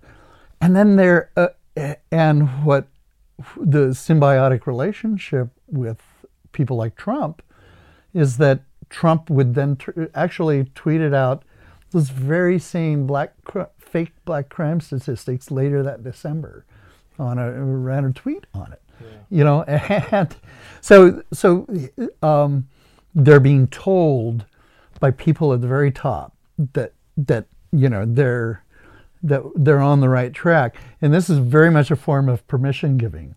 They're getting permission from their leaders and from these people sort of at the top of society, including the Milo Yiannopoulos of the world, as well as, um, you know, in Breitbart News and these other sort of uh, phony uh, news organizations that want to cast themselves as legitimate. And um, and they're being they're viewed as, as, you know, legitimate news sources by these folks, even though the information within them is just ridiculously false. Mm. Um, well, one of the popular things with Breitbart is um, they love coming up with these sort of stories about women being raped in Europe by Muslim mm-hmm. um, refugees. That's their favourite sort of story. Yeah, yeah, yeah. No, it's well, I, I'm uh, I've I've had a sort of ongoing. Um, um, I had a very well, I should say, short-lived. Uh, uh, exchange with um, this fellow who's the Breitbart London editor on oh, who's Twitter, that? Raheem Salim. Oh, okay, I don't know him, but well, he's one of the guys who yeah. does the the. He's he's got a fetish about the, uh, especially Sweden, right? He's all over, supposedly the no-go zones in Sweden. Yeah, yeah. And apparently we have a few in Birmingham or something in London. Yeah, yeah, yeah. I, I, I went to one of these supposed no-go zones in Paris, and it was just an immigrant community, for God's sake, you know? Yeah, yeah. But apparently it, it's, you know, enough brown people to make white people uh, feel uncomfortable or something. I don't know. I quite enjoy the no-go zones. They're my favorite. Yeah, I thought they were lovely people. Yeah. So I, I uh, but anyway, it just depends on... I'm sure, you know, there's any number of places that are unsafe in the world uh, and in cities that are high crime mm. uh, that have nothing to do with ethnicity. Yeah. They just had to do with criminal thugs. Yes. Yeah, and so, so probably there's a few of those in the immigrant communities as well, but um, that's just because they're human beings like the rest of us. Yeah. Like what we're doing? Connect with us on Twitter at DryCleanerCast. You know, actually, let me ask you. Yeah. Here's one of the things that uh, I'm really curious about yeah. and, and, and really kind of struggling with, because you used to be yes. a conspiracy theorist. I did. And uh, I, f- the, you know, I'm covering this case this yeah. summer, where a young man got so caught up in the first the Gamergate and Pizzagate yeah. conspiracies yeah. that he actually murdered his father. Crikey, and his yeah, family. Yeah. His family, were, they're lovely people, and they tried really hard to pull him out of that mm. rabbit hole. Mm. And nothing worked. Nothing worked. And yeah. so... How did I get myself out of it? How did you get yourself well, out of it? It's probably how I got into it as well. I mean, I got into it with the controversy of the Iraq War. And at the time, my logic was thinking, if the Bush administration can lie about that, what else could they lie about? And this is when friends of mine were like, oh, have you seen this video on the Alex Jones Road to mm-hmm. Tyranny and stuff like that? On top of that, I was going through my own personal struggles. Um, and it just hit a sort of tipping point. And so for about, I suppose it was about two thousand three, and it wasn't an immediate conversion. It took a while. I think it was about September two thousand three, I finally got on board with it. And by about... It started to fizzle out my life about about early two thousands, no, summer two thousand six. Um, fun enough, about the time of the known planes theory stuff came mm-hmm. out, and um, on top of that, I did some research into, because I met a few people who were very much into the Protocols of Zion, and I knew that was nonsense, and it was trying to prove that the Protocols of Zion were not real. and the people's disinterest in that, even though I'm supposed to be truth seekers, that suddenly was mm-hmm. the beginnings of me unraveling. And then sort of I read a lot of books about, you know, I read I also read the books that challenged conspiracy theories. So like the Popular Mechanics book, everybody was like, oh, Popular Mechanics, dreadful. And and I must have been even I'd got into that, but I, I realised I hadn't read it, so I'm being intellectually dishonest, so I read it. Um, See, not yeah. many people are willing to make that no, distinction. That, that's the thing. And and then I read another book, Voodoo Histories, by David Ronowitz, I think his name is.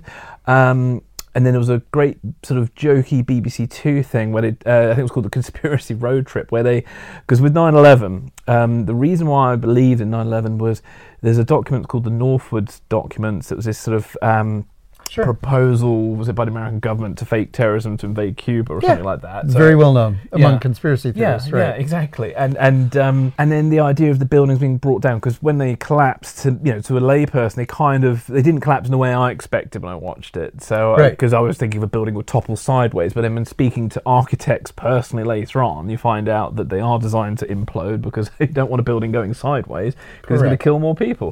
Right. Um, so when you start to learn those things, and then seeing that it would require a ridiculous amount of thermite to actually be able to, to destroy the foundations of the building, which was proved in this documentary. Right. It just, for me, in the end, it didn't hold up. But it, but right. it took me to personally want to do that, and that's the thing. I think it's because I've always, I've got a bit of an investigative mindset, um, which is probably what led me into it in the first place. Uh, and I just wasn't really equipped back when I was young. I didn't, you know, I wasn't um, an academic genius at school. I'm very much an artist of an artist mindset, and I like to see patterns and things like that, which is possibly my downfall, maybe a strength at times too. Um, and and I was saying to you, I think earlier when we were chatting, we met earlier about like it seems to be a lot of fellow artists seem to be the people who are just as much vulnerable to conspiracy theorists as these right wing people, because even today. Uh, like when I I've been you know work on a lot of pro- corporate projects, commercials, things like that, I get to know certain people in the crew, and lo and behold, at some point politics will come up somehow, and then somebody will say to me, oh, "Of course, nine eleven was an inside job." You know, it's like really, and and and, and they're not right wing people. Some of them are even really very far left. Some of yeah. them are environmentalists. Yeah. Um, and it's and one or two of them are Christians. Um, and like I remember last year, a colleague of mine was very upset about the impending apocalypse, which didn't happen. I don't know how um, how they feel about it now. I don't see they've really changed their views, because they still, like with the Russia, um, the the spy poisoning just recently, there's been an awful lot of counter theories like, oh, Porton Down did it, or yeah. M I six did it. And I've been online battling those. We've done some episodes on that too. Um, and those very people who were saying to me nine eleven is inside job, or the apocalypse was happening last August, send me random, um, you know, links to random websites like Neon Nettle, or um, there were some articles reading the other day by a guy called Tyler Durden, who happened to have the picture of Brad Pitt from Fight Club, who yeah. was who was dismantling the quote unquote official story behind the Skripal poisoning. And it's just like, well, if the person's not even willing to actually tell you who they are, and you're on a known conspiracy website, surely that should ring alarm bells. But it's the thing. Once you, for me, I think once you see the, um, it's a bit like there's, there's a, a, an illusionist on television in the U K called Derren Brown, and I really like him because what he does, he exposes how the illusion works, and then once you know that, it kind of you, the trick never works anymore. And with conspiracy theorists, like with Alex Jones, people like that, you notice that every time a major event happens, it's immediately a false flag before they've even seen any details. Right. Um, on top of that, you know, the guy is making a lot of money out of it. And then if you look at his track record, you know, all the FEMA camps and martial law and God knows what, well, none of that's actually happened. And yeah. I remember the twenty twelve, everybody was into twenty twelve, um, and this idea of the Mayan calendar coming to an end and we'll all be spiritually enlightened in twenty thirteen. Yeah. That never happened, you know. Yeah, yeah, yeah. Um, what else did that happen? I mean, there's so many things that haven't happen. Um, yeah. Well, I, but yeah. it, a part of yeah. my frustration yeah. has been that um, most of these folks are immune yeah. to facts. Yeah. Um, I mean, the FEMA camps are a classic yeah. example. You remember they actually had a map of where all these oh, FEMA yeah. camps were yeah. being built, and a number of them were actually in the Northwest. So just for giggles, I decided, okay, I'm going to go visit a bunch of these places. Oh, wow. You know, yeah. and, and, yeah. and go go yeah. look them up. Yeah. and take photos and, and, and just give people evidence of what they actually were, what, what we're actually talking about. Uh, one of them, for instance, was actually what was a, a Japanese-American internment camp in World War Two. Yeah. It, it, it's a public monument. You, there's no camps being built there at all. Uh, another one was just a Forest Service camp out in Montana somewhere, and it's just got some barracks for Forest Service workers. You know, uh, and so, so I, you know, I would give people these facts, and they would just say, "Well, you're just part of the conspiracy." Well, this is it. This is it. And I, I must admit, even I don't know how to rationalise with conspiracies, because at my worst, you know, um, I I would have equally have brushed things off, you know. Um, mm. And I, honestly, um, I think it was, I don't know, I'm making it sound like I'm some great person. I'm not.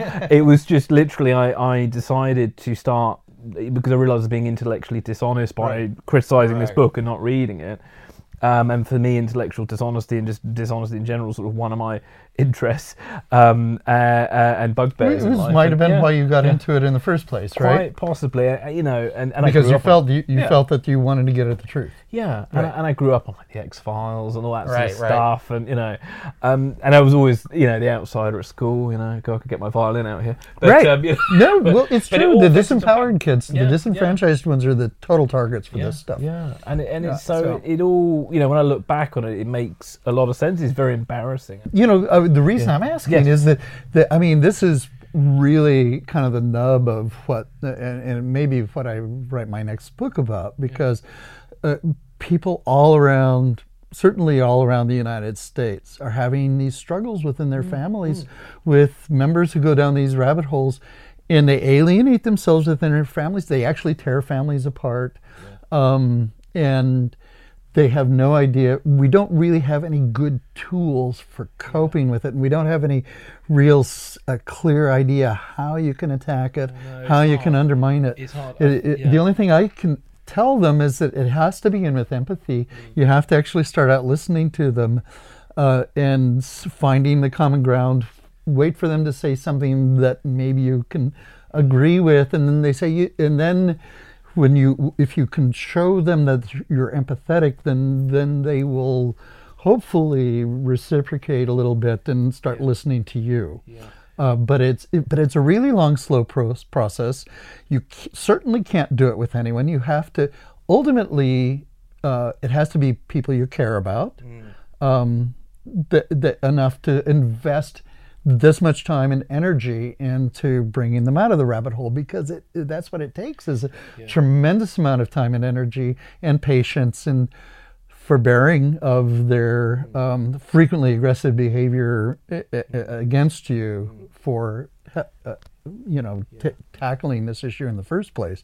So, um, I mean, that's that's all I have ever been able to tell people. One thought I've had, certainly, in my own life experience, because I was in a very negative place for many years, and literally it wasn't until I got into a long-term relationship and the living with another human being that this yeah. actually sorted itself out. Now, um, the reason I bring this up is because when I, I've spoken to, in the U K we have this thing called Prevent that tackles extremism. It's before it becomes a, uh, some, an extremist becomes a criminal, if if they can be taken off that path somehow. And what yeah. they, and what I've been, um, the guys I've been speaking to, because I'm planning to do a podcast this in the future, um, if I'm correct in remembering, what they were saying to me was that they don't manage, they don't always tackle the ideology head on. They try and understand the social circumstance of the person first. What attracted them yeah, to the ideology. Yeah, because it's usually that is the easier area to operate in, and usually... Right.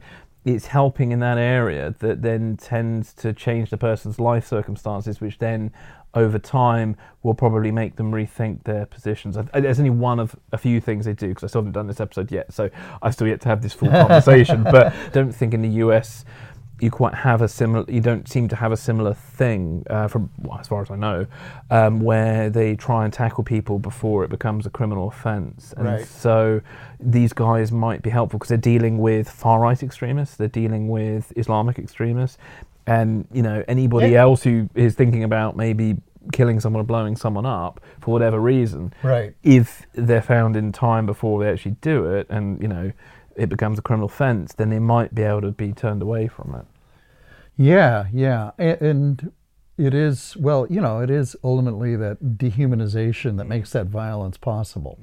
So how do we draw them back from, how do we draw them back from that eagerness to dehumanize other people? And the only way you can do that is with human contact and empathy. And yeah, it's, boy, it's, it's hard. It is. It's a very, there's no quick fix. It's, it, you yeah. know, like the hero's narrative where you can just fix it just like that. Unfortunately, it's a very holistic thing. It, you know, it requires just chatting to people for extended periods of time. It's right. therapy, isn't it? It's, it's. Yeah, yeah. yeah. And yeah, uh, yeah in, in some ways it's love, you know, you have to love the person mm-hmm. to some extent, I think, or at least care about them enough. Yeah. Um, you know, they have to be a, a dear friend or, you know, somebody you care about enough to invest that much yeah. time. Yeah. Uh, but uh, that's why, you know, and that's where family members come in, uh, because I think they're actually the folks who are most equipped to be able to pull people out of these rabbit holes. Um, and so I'm trying to, I, w- I would like to try to figure out to- yeah. a way to give those family members the tools mm. yeah. to do it with. Um, family, so. I don't know, family are not always the best answer. Cause certainly, um, Maybe not. No, because it depends on the situation. I mean, I always had a kind or of... old a, friends, yeah. you know. Yeah, because friends definitely, I mean, unfortunately I've lost friends over this. You know, there's some people, yeah. um, one or two close friends who are just so far gone. And every time we try and meet up, it just turns into a, a very nasty political thing. And it's amazing, again, like one of my friends, uh, great case study, um, he was so, uh, you know, libertarian left, you know, and, and now he's a full-on, again, he's British, so he can't do anything about it, but he's a full-on Trump supporter, pro-Brexit. Um, you know, and one of the things, again, that turned me away from ex- um, from conspiracy theories is realising how everything is very right-wing. So it was anti-gun control, anti-healthcare measures. You know, they were calling Obamacare Uh, mass euthanization or something. You're right, right. It's I ridiculous. And uh, and and the thing is, I mean, like, you know, we're lucky in the U K we had the N H S, and um, you know, I've seen firsthand how that's a real amazing thing, and we're very lucky to have it. And yet in the you States, are. you know, in the States, it's um, for some reason even the poor, I like the Canadian system too. Yeah. yeah, yeah. And in the States, some people who are very, you know, um, unwealthy, uh, anti. free healthcare, you know, and it's ridiculous. I just don't quite get it. Um, and it's, it's oh, strange. Yeah. Well, yeah, I mean, yeah. it was pretty funny uh, when they actually, Congress actually started to try to repeal Obamacare. Mm. And all these working class people out there were going, yeah, like get rid of that Obamacare.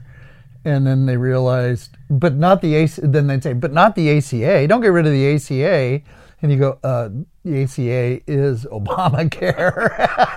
yeah. You yeah. know, because they needed the A C A for their own health insurance, yeah. right? Yeah. That was yeah. that was what they were depending yeah. on. And then suddenly, and they're going, that's the thing. It's and once, woo, once, cognitive dissonance. Woo. That's it. And once you see conspiracy theories that way, you start to realise it is just pushing this sort of right-wing agenda, which, as you were saying, yeah. in a sense, you have to ask yourself, who does it really, again, being, who does bit, it benefit? Which is a very classic conspiracy theorist yeah, trope. Yeah, yeah. Who does it benefit? Um, but it does seem to benefit the powerful, and, and you know, it benefits the, the organisations that make money out of healthcare, or the N R A and the gun manufacturers. Yeah. You know.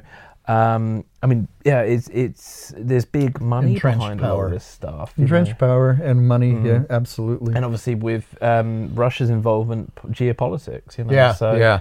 And that's the other thing with the internet, in a weird way, because again, conspiracy theories are not just a Western phenomenon.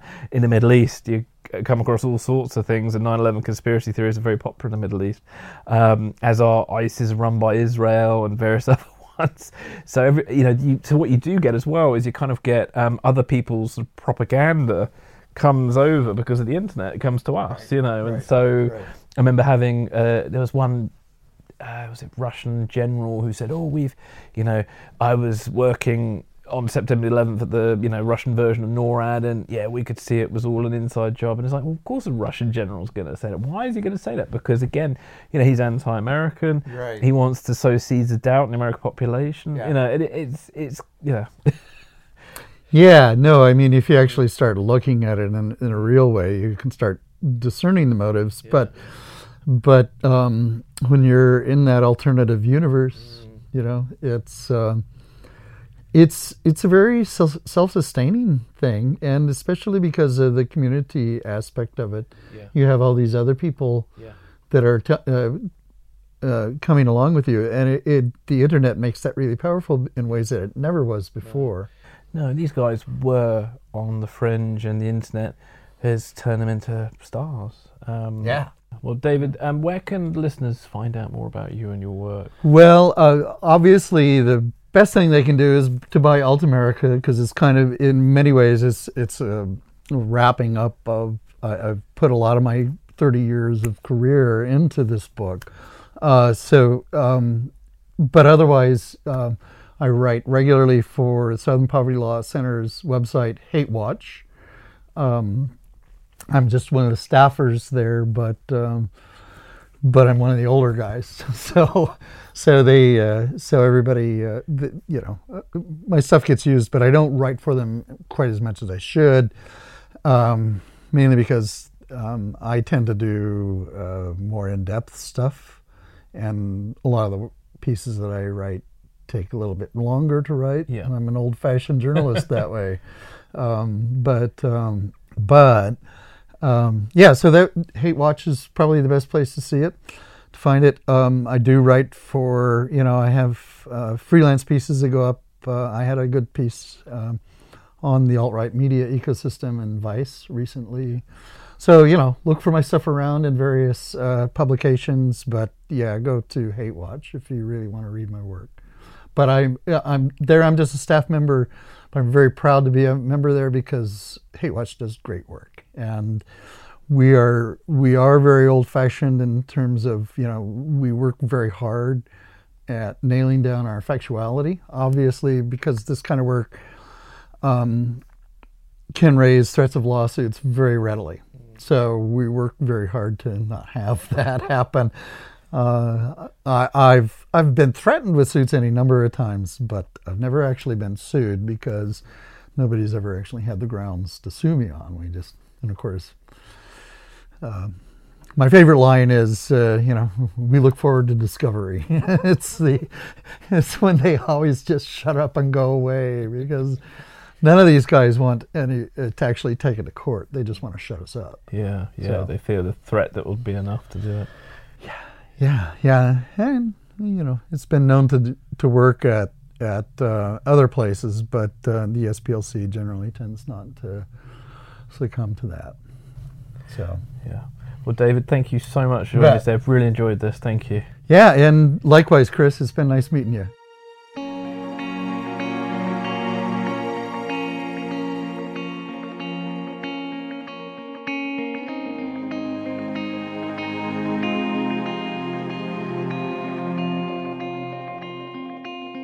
For more information about the podcast, visit our website at dry cleaner cast dot co dot u k.